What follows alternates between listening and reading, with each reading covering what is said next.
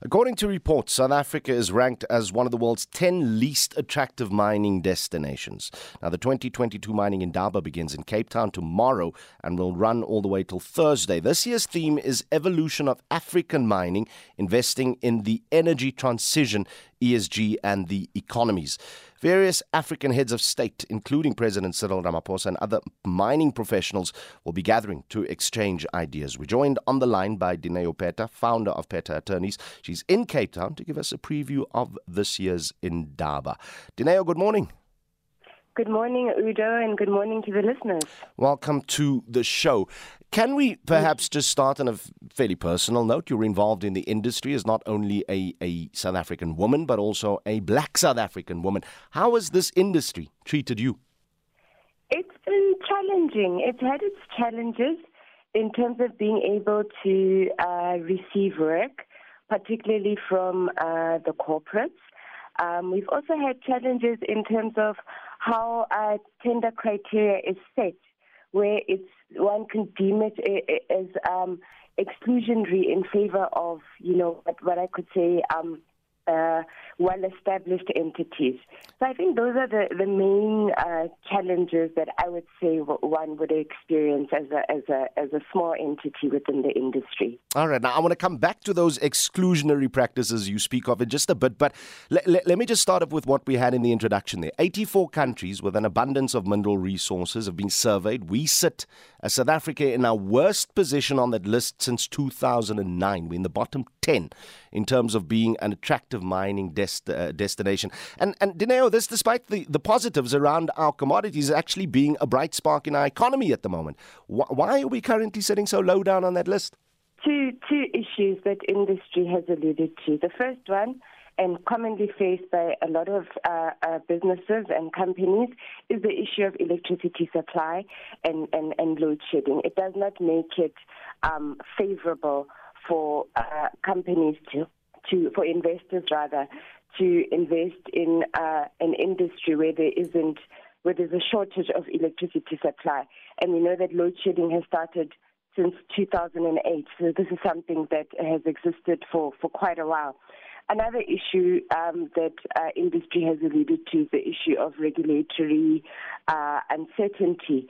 Um, you know, there, there, there, there has been uh, certainty with recent judgments that have come across mm. as to what extent, um, for instance, the mining charter is law or is policy, mm. and um, the extent to which companies need to uh, comply with that. So I'd say those those are the, really the main uh, challenges. I'd say from from an international perspective, looking at in, investing in, in, the South African mining industry. Now, the, the, my producer passed me an uh, interesting article where where it, it, it just talks about how Webber Wentzel has pulled their mining experts to deliver sound adv- what they consider sound advice to the president and the minister. Uh, uh one of those uh, touches on what you're talking about now the onus here on government to produce a regulatory system that encourages and incentivizes investments, investment prospecting activities in South Africa. What, what at the moment makes the system cumbersome? It is the the process of processing applications, the process of compliance reporting.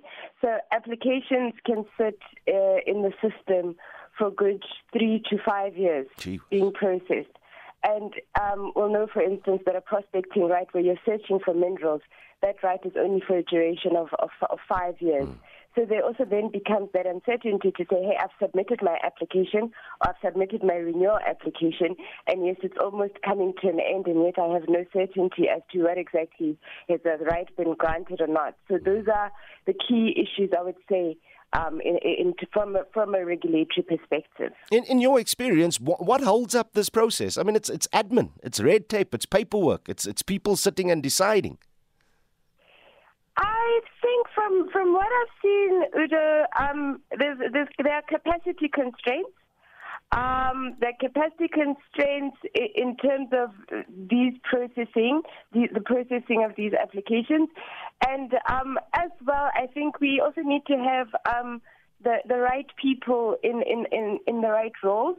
Um, and I could also allude a little bit to issues of of of of of, of uh, double granting, mm. where you find that two two two different entities are granted rights over the same areas. So, um, and, and, and those are the, the, some of the inefficiencies that we see within the SAMRAD online system that the DMR uses to to process um, prospecting and mining right applications. Okay, uh, that article that, that I'm quoting from it, it, also challenged government to to bring the Minerals Act and Mining Charter in line with international best practice, and and more specifically uh, for the Mining Charter to bring about broad-based ownership and not delivering benefits to just a few.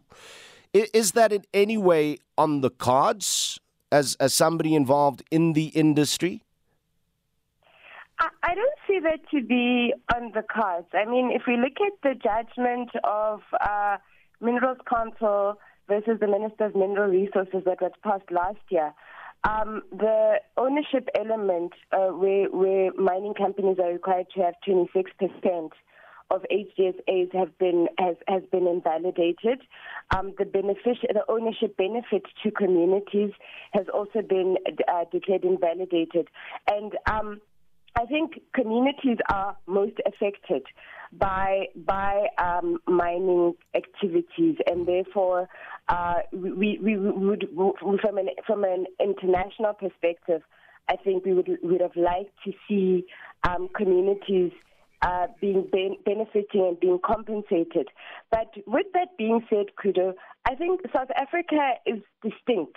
So to want to apply international best practices mm. to um, a, a, a, country that has historic, historical imbalances and wanting to apply that to companies that don't have any historical imbalances like we mm. do is is is not uh, is not. Is, I, I, I, I'd like to use the word. It's a bit unfair. Yeah, you know? yeah it's a bit of a specifically for communities, specifically for historically disadvantaged individuals, because the MPRDA speaks to distributing mineral wealth across um, uh, uh, uh, all people of South Africa. So you can't really apply international best practices when international best practices retain mineral wealth to certain classes.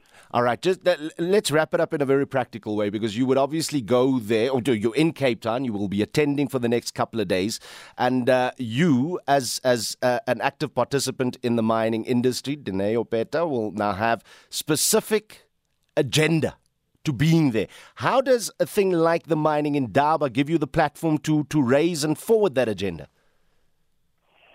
A platform like the mining Indaba allows us to network with key role players within industry across the globe um, and with key role players within government as well.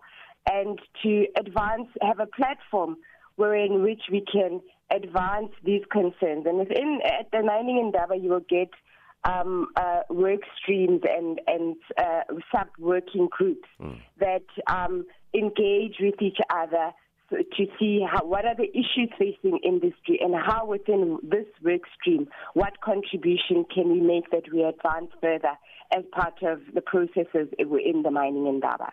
Thank you so much for your time. Enjoy uh, the Indaba. That was Dineo Peta, founder of Peta Attorney, specialists in mining, environmental, maritime, and energy law.